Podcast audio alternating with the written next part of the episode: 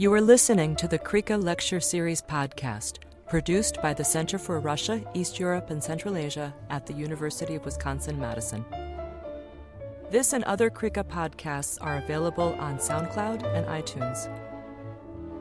For more information about CREECA's lecture series and public events, visit our website at creeca.wisc.edu. everyone. The lecture today is Moral Futures Halal Businesses in Central Asia, and our speaker is Aisalkyn Botoeva. Um, is currently serving as a visiting scholar at the Institute for European, Russian, and Eurasian Studies at, of the George Washington University. she is a sociologist with broader research interests in socioeconomic development, economic decision making, and resilience in the face of uncertainty. Um, her past and research experience in topics of industrial revival in resource poor contexts of Central Asia, entrepreneurship in the post Soviet region, as well as the varying strategies and economic repertoires of action that entrepreneurs employ in context. In addition to research, Aisalkyn has taught a wide range of courses from social research methods to globalization and social conflict, leadership and global development, both in Kyrgyzstan and the US. Uh, her individual research has been funded by the Aga Khan Foundation, Open Society Foundations, as well as the Hazeltine Fellowship of Business Organizations and Entrepreneurship Program at Brown University. The results of her individual and collaborative projects have been published in the Politics and Society, Theory and Society, Family Relationships and Societies, Post-Soviet Affairs, and Central Asian Survey, among other journals. Thank you so much for speaking with us today. Yes, thank you so much, Sarah, for that introduction. And I'm very excited to be um, joining this session today. Um, as Sarah mentioned, um, I would just like to note to all of the participants, welcome. Thank you for your interest in this talk. And if you have any questions, please uh, feel free to type in your questions in the chat. Um, if I see the questions as I talk, um, I'll be happy to answer them, or maybe Sarah can let me know if she sees um, the questions. But yeah, please feel free to jump in. Um, before I guess I go ahead and start. I just wanted to quickly ask, and maybe people can answer, you know, by uh, turning on their microphones, or they can type in. How many of you have been to Central Asia, or maybe are from from the region?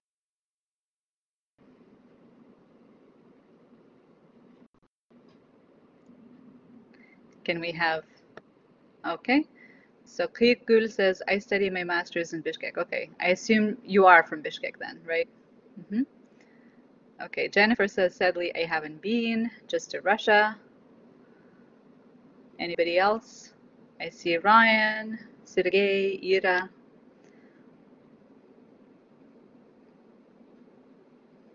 I haven't been yet, says Allison. Okay, thank you. Sergey, I have. I was born in Bishkek and immigrated to the US in 2002. Great. Yep. Not yet. All right. Well, thank you so much. Um, it just helps me to sort of uh, get a sense of where we all are, um, you know, when it comes to not just, you know, to this particular topic that I'll be presenting today. Ryan says not yet. Okay. So hopefully in the future, right? Those of you who haven't been to uh, Central Asia yet. Um, this is really helpful for me, uh, and I'm hoping to make you know slight adjustments as I as I present today, knowing that. Uh, uh, to to the Central Asian region in general. So my talk today is entitled uh, Moral Futures, Halal Businesses in Central Asia, um, and you know, please let me know if there are any sort of again questions. If something sounds too technical and is unclear to you, um, please feel free to jump in. So let's begin with a quick. Uh, I included here a glossary, right? So basically, a few of the terms that I'll be using throughout the talk. Um, and halal obviously is in the title. Halal in Arabic means permissible, right? Uh, haram is the opposite. Basically, it means prohibited um, in, in Arabic. Fatwa is basically a religious legal uh, rulings and opinions issued by imams, right, or religious authorities, um, based, uh, you know, on their deliberations, on their discussions of um, you know, if they are going to consider a certain product or a certain uh, commodity or a certain service, activity, um, halal or haram, right? So basically, it's the religious authorities who are in charge of making those and doing fatwas. Fiqh is the body of theological thought and uh, commentary based on the Quran and Sunnahs. And Sunnah uh, basically is comprised of passages of the Quran that contain the words and actions of the Prophet Muhammad, right? And serve as an sort of one of the sources uh, for rules and norms for pious Muslims across various spheres of life. Um, so these are just some of the terms uh, that may pop up as I speak uh, today. So Dinar Standard is one of the organizations that basically prepares uh, this report, as they call it, the report on the state of the global Islamic economy um, every year. Uh, from what I remember, I think they started in 2012 and 2013. So they produce this report annually and basically show what is the global spending, right? They, they, they make estimates of what is the global spending uh, in Islamic economy. So in 2018, according to this report, right, uh, to the latest report, um, the the global spending of Muslims uh, across several sectors, right, uh, it totaled nearly to 2.2 trillion,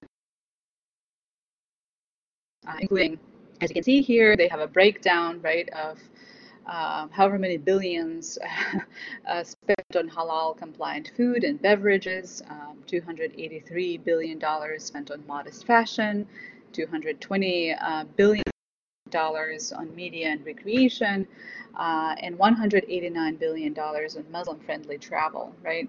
So the message of these reports um, is that the Islamic economy is really growing exponentially. And as you can see, they also give their projections, right? What is the global spending will be in 2024, right?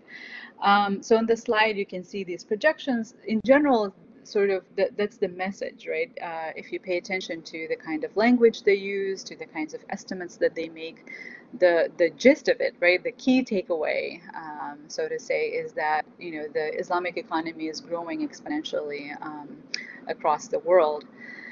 Um, so in Central Asia, turning to our region of interest, right, starting from early to mid 2000s, um, the Central Asian states of Kazakhstan and Kyrgyzstan, uh, two, have also joined um, this worldwide trend. So when I did my field work in 2012, 2013, um, and actually, you know, that was the year that I spent doing my field work there, but I continued going back, obviously, um, you know, to uh, collect more data, and I finished finally in 2015. But at the time, there was also, you know, you, I, you could see there was this trend, a wide, you know, of a wider uh, range of businesses uh, that were identified as Islamic, as Sharia compliant, or halal. You know, sort of they were popping up um, everywhere, and these ranged from large um, banks uh, that identified themselves as Islamic to microfinance companies, insurance companies, um, you know, Muslim daycares and halal food uh, producers, but also wholesale and retail traders um, of goods, um, you know, of various types of goods, right, from pharmaceutical to beauty products to various other uh, services, right? I mean, there, there were spas, spa salons, and you know, uh, taxi services even, right, that, that uh, halal Sharia compliant. And we can definitely talk about what that uh, implied, right? That's part of the reason why I'm here today uh, to talk about how entrepreneurs themselves um, understood, right, this particular uh, concept of halal. What is it to run a business that um, is halal compliant, right? So at the time again, and this is a little outdated, obviously. Um, at, you know, if you look at this map, what it shows is this is according to the 2012 data. Um, this is the information that was given to me by third-party halal certifying agencies. Um, so we have these um, agencies that were set up. Uh, initially, they were affiliated with uh, with uh, right, uh, that oversee the work of um, all the mosques across uh, Kyrgyzstan and Kazakhstan. So initially, these agencies were affiliated with muftiyats, but then eventually they branched out as independent um, organizations, actually for-profit organizations. So at the time, they provided this information, and uh, you know that there were 600 halal and 200 halal compliant businesses in Kyrgyzstan. These these are the companies um, that received uh, certification, right? Uh, obviously, the numbers do not include the, the kinds of companies that claim to be halal or Islamic or Sharia compliant, but don't necessarily, right, uh, haven't necessarily obtained the kind of certification from these agencies. So when I started my fieldwork, I basically was interested in these broader questions, right? Of why do we see uh, such a rapid explosion in Islamic or halal compliant businesses, uh, both globally but also in the post-Soviet Central Asian context, right? How do people themselves in Central Asia, right, understand uh, this concept of Islamic economy and how do they enact uh, these principles and tenets in their day-to-day lives, right? Um, and as I conducted my field work, I ended up um, going more in depth, right, into these questions and looking into um, entanglements of religious and other um, social ideas that guide people's understandings of halal, permissible, right, versus haram, prohibited is uh, permissible versus when something is prohibited, or what do they mean when something is good versus bad business practice, right? What do they mean when it's an acceptable uh, versus unacceptable uh, commodity, right? Or what do they mean when uh, their income is worthy versus unworthy and so forth, right? So I aim to examine how these ideas that uh, people claim to be uh, religious, right? How do these ideas manifest themselves in the economy, right? In the business sector. So I explored how entrepreneurs specifically who run business uh, companies that they explicitly, sometimes implicitly identify as halal, you know, how do these entrepreneurs themselves make, make sense of this concept? Um, how do they change their business practices when they actually attempt to uh, render their goods and services halal, right? Um, and when they want to incorporate these religious tenets into their daily routines, what does this mean for their employees, perhaps the credibility of the business in the eyes of the public, but also for the business and state relations. In mind, I uh, used different methods. Um,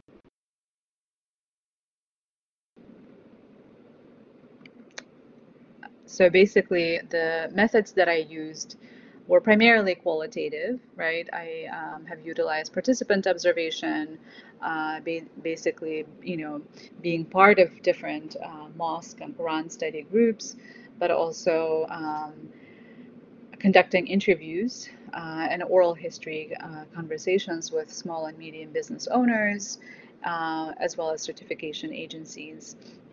Overall, I've conducted um, close to 150 in-depth interviews and this included, as I mentioned, entrepreneurs, but also religious authorities, right? Imams, uh, muftiyat, uh, heads of different muftiyats, but also um, the state officials.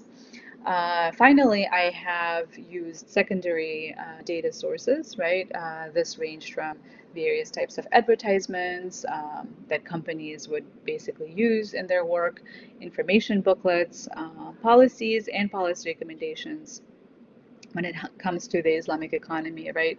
And uh, newspaper articles. Let me know if you have questions later about uh, these methods. now I guess we need to turn to the second part of my slides. Yeah, here you go. Thank you.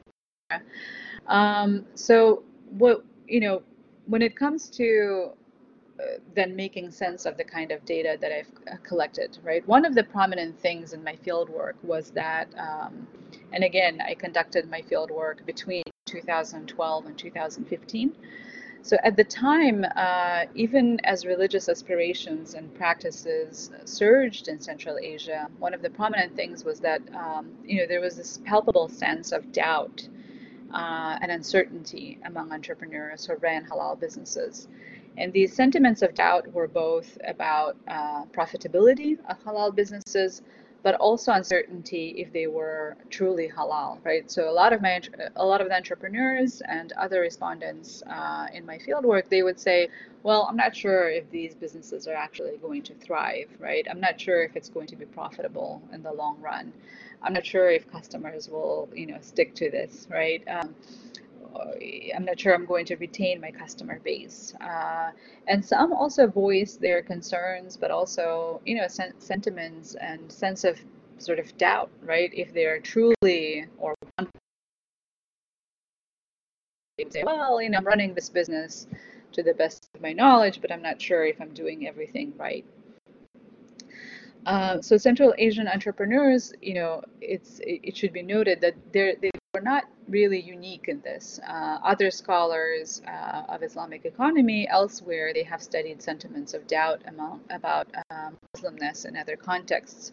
So, for example, uh, Sarah Tobin looks into the Islamic economy and specifically banks in Jordan and finds very similar dynamics actually.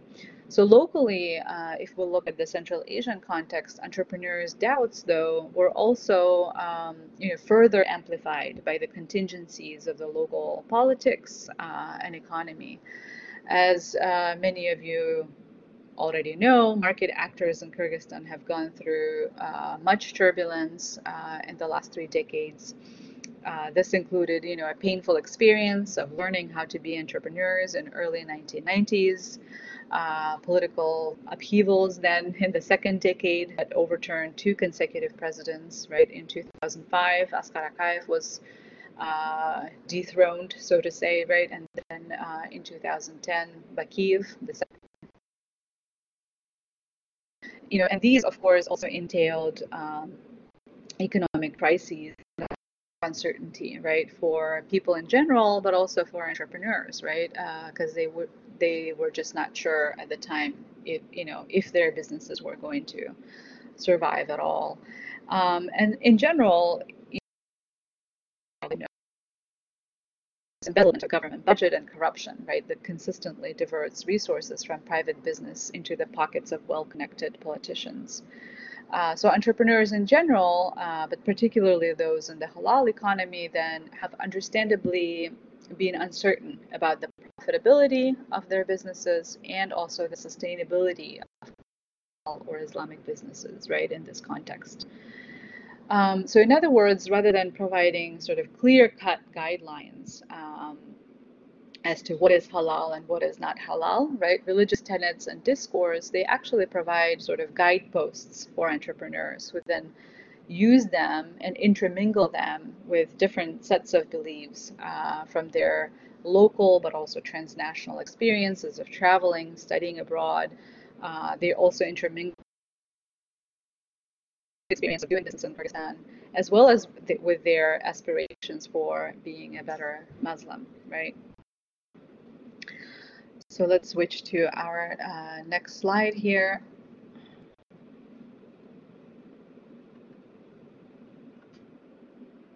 Hmm. Ah, yeah, there you go. So, talking about doubts and skepticism, right? Uh, the majority of Kyrgyzstanis, uh, and uh, and Sergey will know this, since you know they, they, they know the context very well. The majority of Kyrgyzstanis um, have identified, have long identified themselves, right, as Muslims, uh, and they did so even during the Soviet period but uh, their access, of course, you know, uh, Kyrgyzstani Muslims, but also Central Asian Muslims in general, their access to religious knowledge uh, and the freedom to practice religion, uh, they were severely limited in the Soviet times, right? So despite the identification as Muslims and you know the close coupling of a sense of Muslimness, Kyrgyz, Uzbek, Kazakh, and many other ethno-national identities, people couldn't really freely attend uh, religious institutions uh, outside of the Central Asian region, right, uh, in the Soviet period. Pilgrimage uh, trips to Mecca, they couldn't send their children to madrasa, right, religious schools. They couldn't wear religious attire uh, or consume Islamic literature uh, and other commodities, and generally express their piety, right, in, in, in the public domain. So even in the early 1990s, with the opening of borders, uh, locals still practiced um, their religiosity primarily sort of in the domestic uh, or through domestic customs and rituals, right? Uh, perhaps you know reciting Quran uh, during funerals, for example, or reciting Quran at various festivities and celebrations. But those were sort of uh, really uh, you know limited to the domestic right domain. So it was only in the early 2000s then that international travels, both for uh, leisure and work, transnational imports and exports of goods, uh, picked up speed. And it was at this time that particularly younger people turned uh, to religion. So people in Kyrgyz would say dinge burulduk or dinge jakındadık uh, in Kyrgyz, right? Uh, and they did so in greater numbers, uh, particularly in late 90s and early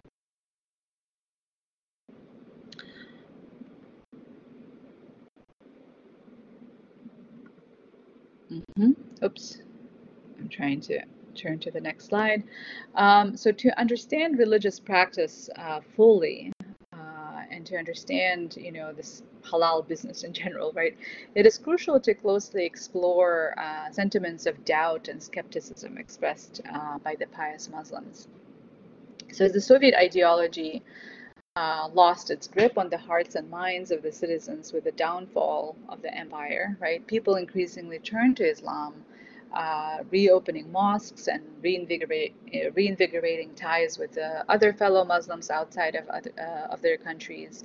Yet, uh, even with the rebirth of Islam, and as people drew from religion to counteract what they thought were the sort of the vestiges of morally disintegrating society, many people believed that not everyone was practicing the right Islam, right? Uh, and this was evident in state leaders' rhetoric who valorized Muslimness on the one hand, but also suppressed some religious movements on the other. So, for example, Tablighi Jamaat as a movement uh, is banned um, in Kazakhstan. Uh, various other Muslim movements uh, are banned in Kyrgyzstan as well. So local Muslims suspected uh, also, right, that financiers and larger um, organizations like Islamic banks, they seem to be hijacking the sacred and the profane efforts of turning a quick effort uh, profit. Uh, some fellow Muslims appear to be also, you know, some of my respondents would say, oh, you know, look at these people sporting long beards, right? Or these women uh, choosing to veil themselves, but actually they lack iman, right? Iman meaning faith. So there was this again, you know, sort of paradoxic uh, dynamic of, on the one hand, there was a resurgence of religion, but on the other hand, there there, there was this palpable sense of doubt and uncertainty, right? Um, even some of the zealous Muslim themselves, they would say, well, I don't necessarily trust everyone who is veiled, or I don't necessarily trust everyone who claims to be a good Muslim, right? So there was this sort of paradoxical dynamic, um, and I think it's really important to account and to take that into account um, in our effort to understand, um, right, religious practice in this particular context. So one of the uh, telling examples from my field work uh, is actually about uh, right? So those of you who are from Kyrgyzstan or who have been uh, to, to Kyrgyzstan and to Central Asia in general uh, will know this very well. Kumis is uh, fermented uh, mare's milk, right? It's traditional to the nomadic um, cultures of the Kyrgyz and Kazakh uh, ethnic groups and other nomadic uh, ethnic groups as well. So, you know, this uh, example of kumis is very interesting because it actually uh, sparked a huge debate in Kyrgyzstan and in Central Asia. Because and, and the debate was that you know religious authorities and lay people basically were trying to decide okay so is this product halal or is it haram right? The religious uh, authorities in Kyrgyzstan they have debated um, that and and they argued that well it actually has minor alcoholic content right? Uh, and because of that it could be considered intoxicating. But after extensive debates uh, you know the mufti fatwa, as I mentioned, fatwa is a ruling right, that religious authorities can issue. They basically issued a fatwa saying that kumis was to be regarded halal since its um, alleged health benefits outweigh its negligible alcoholic component. So kumis is seen uh, as an authentic piece of national heritage, right? Uh, which couldn't be labeled haram, as this rhetoric would suggest that it was harmful and impure. So the justification basically that religious authorities um, gave as they issued this fatwa, saying you can drink kumis even if you are right uh, the most zealous uh, Muslim, uh, because it is halal. So the justification was that. Um, you know, kumis it's it's rooted uh, in the in the it's it's it's a key part of our national heritage uh, and basically, you know, it, it can be consumed for restorative uh, rather than recreational purposes, right? So that it can be, uh, because it's restorative for our health, it's okay, right, to be consuming this product. Um, and we will consider it uh, halal, even though, again, it has this minor alcohol. So it's a very interesting uh, case for me, right? I can talk more about it if there are questions later. So extending these uh, discussions, uh, Kyrgyzstani entrepreneurs in the halal sector often share their belief that haram food manifests itself in one's body, but also psyche, right? Being consequential for people's mental and physical well being in the long run. So, one of my respondents, uh, an owner and manager of a private Muslim daycare center in Bishkek, uh, Aziza, uh, she shared her experience of learning more about halal over time, right? So here I have a quote on the slide where she says, We always thought we were complying with all the rules, but it turns out we had been eating all kinds of things that include haram, prohibited ingredients, right? All those candies containing pork gelatin. And now just imagine how many children we had given all the prohibited food, right? Um, so she she she was mentioning this as she discussed basically that she went through um, the certification process. She went to this third party halal certifying agency uh, that basically was uh, a week or two week long training where they basically you know explained right to these entrepreneurs how to detect uh, if a certain product is halal, right? Um, and in this case, she was discussing the case of candy, right? Different kinds of uh, chocolate bars and so forth that they actually would have for uh, festivities and celebrations at the daycare. And she was talking about how she had not realized that they contain uh, pork gelatin, right? And therefore they should be considered haram. So to illustrate the consequences then of consuming haram goods, uh, Aziza talked about procedures of slaughtering, slaughtering cattle, right? So here, uh, again, you know, it's a quote, right? So quote, you know that there is a certain order and rules of slaughtering cattle. For one thing, a slaughterer is not supposed to sharpen a knife in front of the animal because that will cause the animal um, were those candies deceptively labeled uh, as ha- halal? I think that was Sarah's. That, that's a very good question. Actually, it wasn't. Uh, no, nobody was trying to deceive anyone, right? It's just that uh, you know this particular case again shows you know weren't necessarily aware, right, or weren't necessarily paying attention to such things before.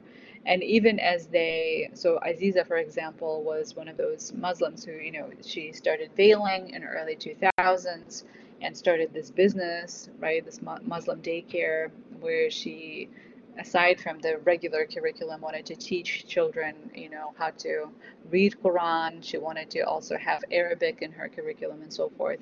And only then, right, she started paying attention to these things like, well, how do I, if I want to make sure that everything is halal, uh, right, in my daycare, how do I, how do I do that, right? And and one of the things that she did was she went to this uh, agency that provided the training, uh, and that's when she basically started paying attention to the ingredients and various other procedures. And here, the quote that I just started reading to you she is talking about how in when it comes to slaughtering, right, it's it's important uh, that an animal is slaughtered in a certain way. Otherwise, there will be, you know, if the animal is afraid uh, before being slaughtered, right, and the the the, the animal is, is is is going to have. And she says again, quote, all of that adrenaline will then stay in the meat that we will consume if it's not drained, if the blood is not drained. So no wonder why so much aggression comes out of people, unquote. Right? So for Aziza, making sure the children at her private uh, Muslim daycare center, you know, that they were fed halal food and given a well-rounded education was important because, you know, it was a way for her to enforce uh, to ensure the physical and spiritual well-being of future generations, right? And in her interpretation, and in the interpretation of many other Muslims, uh, which is again interesting, right? It shows this contextual uh, way in which Muslims in Central Asia are understanding halal, right? There's this again sense that there's so much disorder in the society, there's so much aggression, right? People would cite, for example, drivers, right, being very aggressive, and they would say, well, see, you know, they're so aggressive. Uh, there's so much aggression in, in the public space, right? Uh, people can be very rude with each other, and they would say, well, it's it's a it's it's a reflection uh, of the fact that people are not really following, right, are not consuming halal food. For, or it's a reflection that people are not choosing to live or to lead a halal uh, sort of lifestyle, right? So I can talk more about this as we move along.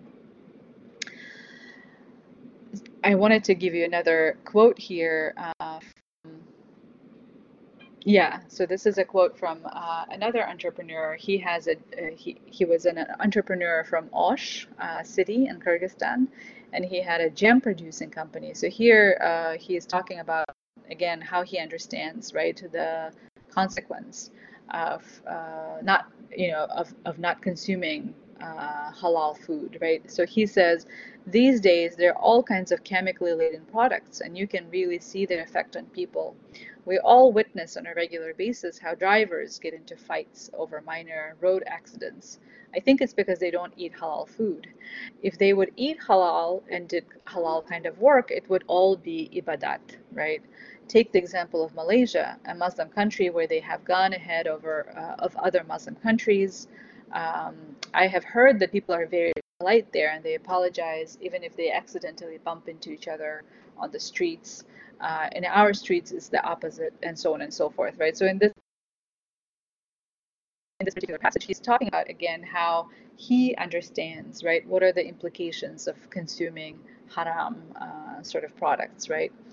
So these two examples are very interesting for me, right? Uh, because they point to this recurrent discourse that halal food is seen uh, by locals, right, as intrinsically good because it reduces, supposedly, right, uh, uh or eliminates aggression, and that this aggression is actually excessive and is a kind of a problematic um, uh, thing, right, in our society. So these examples, uh, what they also do is they illustrate how halal food is imagined, right, to have impacts on society, um, since because, you know, because of the intrinsic quality of the substances ingested, but also on the individual, right, on the kinds of health and, as I mentioned, the, the mental and physical uh, well-being of people. So Japar, you know, the, the, the entrepreneur that I just uh, quoted, he emphasized that his company only uses natural ingredients in the production. Uh, so here I'm bringing uh, up a quote again, quote, in making our jam, we have always we use berries, water, and sugar, and we don't use preservatives. Even if our jam may end up being more expensive, it will be adal, right? Adal in Kyrgyz means halal uh, unquote. So other respondents, uh, they similarly equated halal to also organic, but also natural food. Uh, Ainur, a manager of a halal eatery uh, in Bishkek that specialized in plov, uh, she echoed Japar's sentiments, right, and shared that they only use natural ingredients in their food, uh, including their, for example, house-made compote, right, made only with cherry, black currants, lemon, distilled water, and sugar. Um, so natural ingredients, according to her, uh, spoiled very, you know, much faster. Uh, but she was still eager to serve only the best to the clients, right? So again, it's interesting that sugar, for example, uh, is considered natural, right, and not harmful. Uh, it was also interesting that very few of my respondents actually cited uh, kindness to animals as a primary reason for butchery uh, procedures, aside from the chemical effect on humans, right? So again, these examples are very suggestive and revealing for the ways that they highlight uh, practices such as slaughter, for example, right, become these objects of concern uh, for particular kinds of reason. Uh, so, for example, effects on the society or on the individual, right, demonstrating the social and cultural of the halal economy in this particular uh, context, right. Okay, so now we need to move on to our next set of slides. Yep, thank you, um, Sarah. So haram or halal, right? Clean or dirty. Um, another thing that I would like to bring up here is that um, although most of the respondents, uh, right, most of the entrepreneurs that I interviewed, they were either certified by a third-party halal agency or claimed to have um, you know, to be compliant with all the government um, standards and government requirements. Uh, I also interviewed officers from the government side, right? So the officers of the sanitary uh, epidemiological station in Kyrgyzstan, they're the ones who basically oversee how businesses, especially cafes and restaurants, um, and you know, food producers, how they comply, right, to certain requirements when it comes to sanitary conditions, uh, when it comes to you know immunization, when it comes to various other right safety procedures.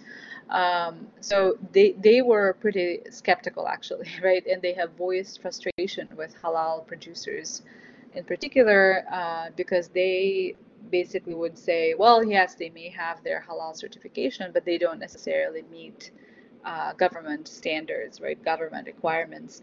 Uh, according to the representatives of this government agency, such businesses have a tendency to evade government requirements on sanitation, food storage, and particularly immunization of workers.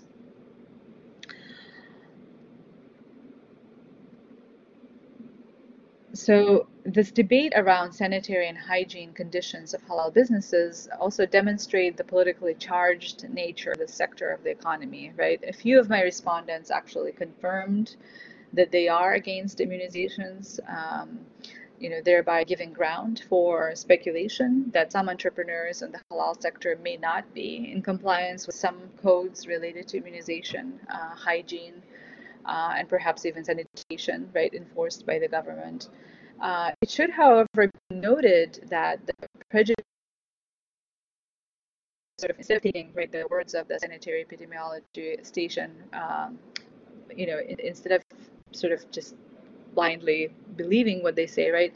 What we need to be aware that is that um, uh, you know these prejudices against uh, pious Muslim entrepreneurs, they're also tainted by the Soviet uh, secularist legacies, right? In my interviews, some of the mid-rank government officials did not shy away from calling zealous Muslim communities lunatics, extremists. Um, uh, and you know they have shared their disdain of the local young men um, who chose to sport long beards, for example, right? Seeing them as overly pious, some government officials and the broader secularist public in Kyrgyzstan, they continue the same rhetoric of the Soviet state that viewed Islam as a relic of backwardness, right, and aimed to uh, rid Central Asians from the weight of their past, so to say, right, by bringing modernity to them. So these contentious um, contentions among some government agencies and entrepreneurs in the halal sector, they also account, right, for this historic pathways uh, and dynamics between state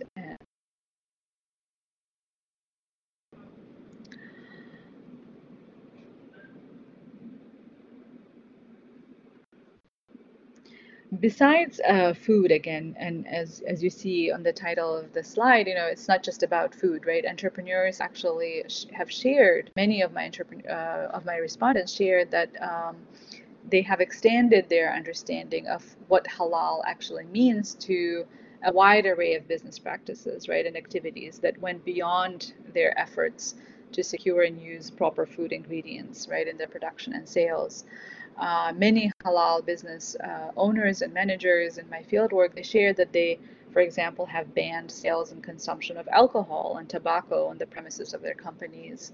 Um, this way, they contended they earned their image as a clean place, right, uh, through actions rather than marketing and advertising. Uh, while less contentious, even uh, this principle of halal cafes and restaurants has led to some confrontation so one of the anecdotal uh, and interesting again examples that I think really perfectly, you know, grasps right the dynamic uh, of you know pious versus secular is uh, Ainur again the manager of um, halal restaurant in Bishkek. She you know shared this example of how they banned alcohol consumption, but some people would still bring their own bottle of vodka right and pour it into a teapot and you know, would basically be sort of trying to, to drink vodka while concealing it, right, uh, by pouring it into a teapot and then to um, into piala, right, to teacups. Uh, and and again, she was sharing these examples, sort of laughing, right, and saying, well, yeah, this is this is how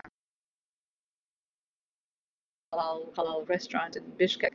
Um, but again, you know, for me, it's just sort of a, te- a very telling example uh, of what it means. Uh, you know, what does it mean when you're running this sort of business, right? How do you try to carve out a space of sort of morality as you see it, right? And what sort of confrontations do you actually uh, get from consumers, but also from the government and various other um, actors involved in this market?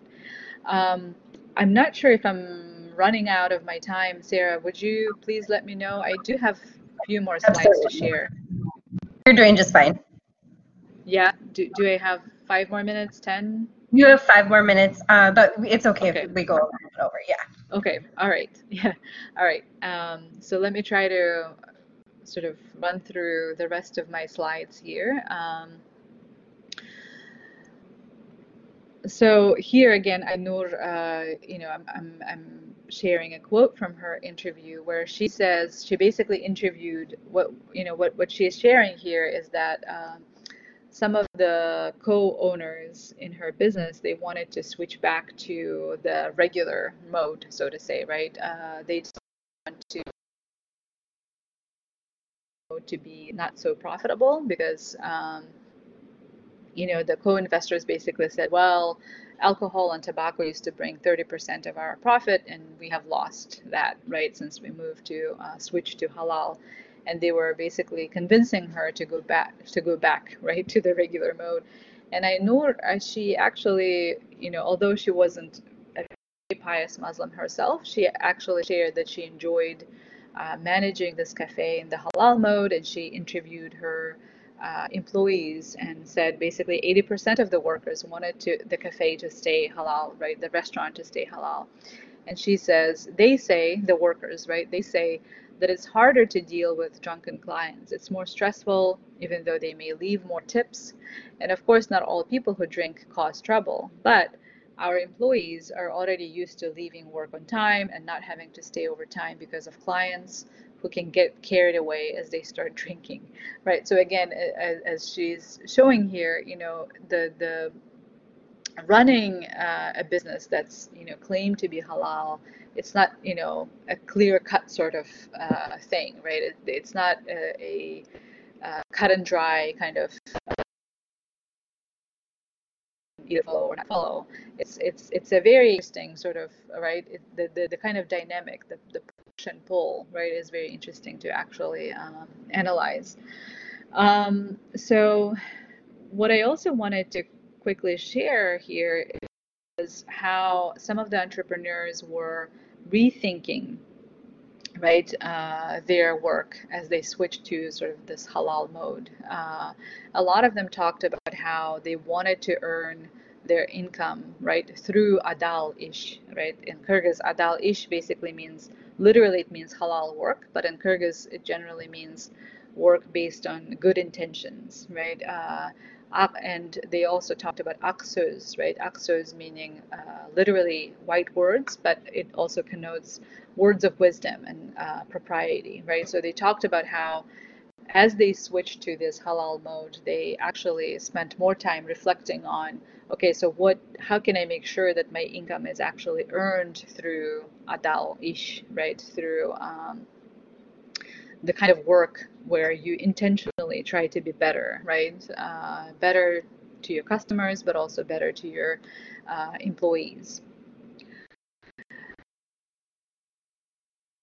One last thing, again, as I mentioned, uh, is you know they there, there was a lot of discussion about how they were trying to change the kind of script, right? The the typical script uh, of you know that that entrepreneurs usually follow when it comes to uh, dealing with the state.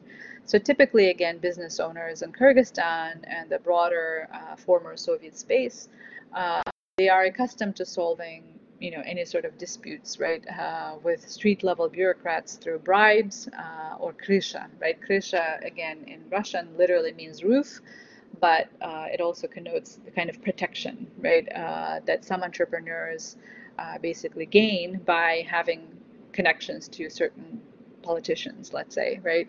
Um, so although admitting that they still do give bribes when demanded, many of my respondents in this category, they shared that uh, you know, they're changing attitudes towards uh, engaging in corrupt practices. Uh, as was showing in the opening vignette, uh, entrepreneurs in the halal economy, they admitted that, that the, you know, the they have to sometimes again give bribes to street level bureaucrats but uh, they try actually to sort of, you know, to the letter of the law, right? And again, you know, this these kinds of discussions and reflections on what is halal, right, uh, when it comes to bribes, uh, or what is permissible, right, according to Islam. It, it just shows that you know when you enter this sort of space in the private business, right, it, it, it has prompted uh, a lot of entrepreneurs to basically spend a lot of time, right, uh, thinking about this question. Uh, some of them have talked to the religious authorities, right? Uh, for example, heads of certain mosques or maybe leaders, right, religious leaders that they trust. Um, some of them here in, in the photograph, uh, we have, you know, Lake Chubak ajy, for example, right? Some of the entrepreneurs uh, share that they have consulted with him uh, when it comes to giving or receiving bribes, right? Uh, they basically said, you know, we have been asking these questions like, what do we do when we face this particular type of scenario, right, in our business? Uh, what's the better way? Um, so, you know, again, um, these narratives, let me jump to the last set of my uh, slides here.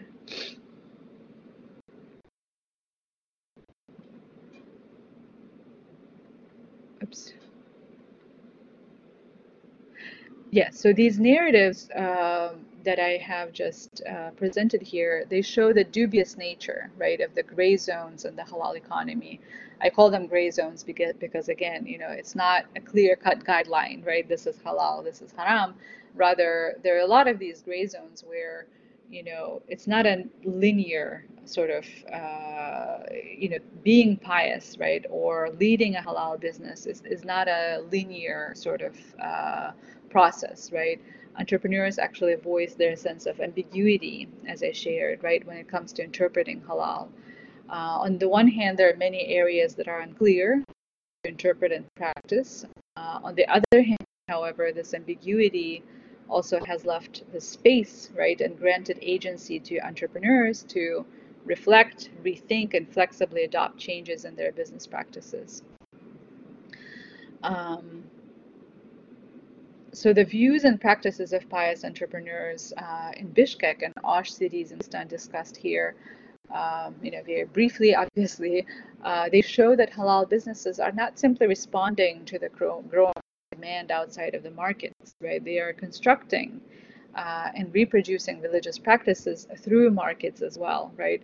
In other words, um, you know, entrepreneurs who switch to this halal mode, right? They're not just doing it because they think, oh, you know, there's this growing demand. Let's just, you know, turn our business into halal and we'll be making more money. No, actually, as I showed in the case of Ainur, uh, they're losing profit, right? And then the question becomes, well, do I continue, right, running my business in this way, or do I go back? Uh, and if I do that, you know, am I going to lose credibility in the eyes of my customers, but also the kind of community that I am uh, part of, right? So initially, uh, in the first decade of independence, um, consumer capitalism was seen by locals in Kyrgyzstan and the broader Soviet space as the force that sort of ushered, right, bardak or disorder. Uh, with consumer goods that flooded markets, however, people also gained access, right, to more ideas about Islam and Muslimness. So entrepreneurs in the halal sector of the economy, they have been trying to enact Islam, right, in the market by seeking ways of producing and offering truly, right, halal goods and services, however they understand that, and alter their managerial and business practices in light of their the halal economy should therefore be understood not only as the space where abstract forces of demand and supply meet, right, at the proverbial equilibrium point, but also as a space where private business owners and managers seek to affirm their personal piety and contribute to constructing pious individuals and communities as they try to make their living.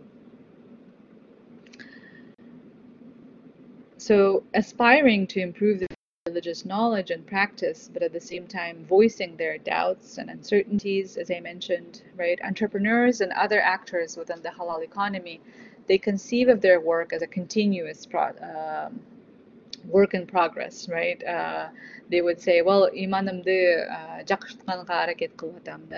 which means in Kyrgyz, I'm, I'm trying to uh, improve my faith, right? Or the way that I practice my faith. And their efforts, therefore, should be understood both in light of the global but also local dynamics. Uh, increasingly, global value chains have made it easier for entrepreneurs to source ingredients. But at the same time, uh, they have posed difficulties, right, in terms of discerning who is complying with halal standards. So entrepreneurs that they were inspired to explore their own Muslimness because of their uh, local but also transnational experiences, right? of traveling and studying abroad. And they employ these experiences to deliberate on the meanings of halal proper Muslim behavior. Uh, besides their concerns over ingredients uh, and their compliance with halal standards, however, entrepreneurs extend their conceptions of uh, halal to the realms of broader morality, right? What is moral? What is immoral? What is worthy? What is unworthy? Uh, they also ex extend these conversations and deliberations to uh, the ways in which they want to change, right? The, the, the usual script of how they relate to the state. Um, but also, you know, it, they extend this to the ways in which they imagine, right, what better uh, future for their society actually looks like. So I will end here and I'm happy to take questions, but I'm hoping that you know this was interesting and um, obviously this was very surface level right? Um, i tried to include many examples so i'm sure there are plenty of questions to go through. So i'll end here. Thank you. Thank you so much. That was such an interesting presentation